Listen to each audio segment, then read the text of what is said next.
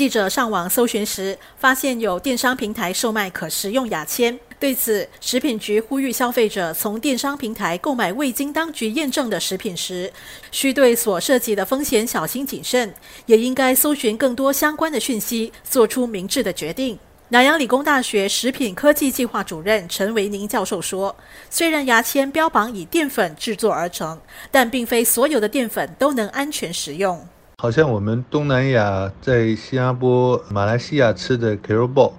它的淀粉呢，就是用来做食物的，所以它的食品安全是相当可靠的。但是在韩国的用来做牙签的淀粉成分，所以它的食品安全的考量还需要验证。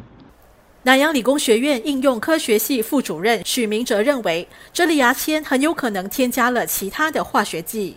这种淀粉制作成的牙签呢，通常它含有这个其他的化学结合剂，是因为要保持它的形状啦，或者增强它的这个产品的耐久性。这些化学结合剂呢，可能不是食品级别的化学剂，在食品安全上有一点的风险。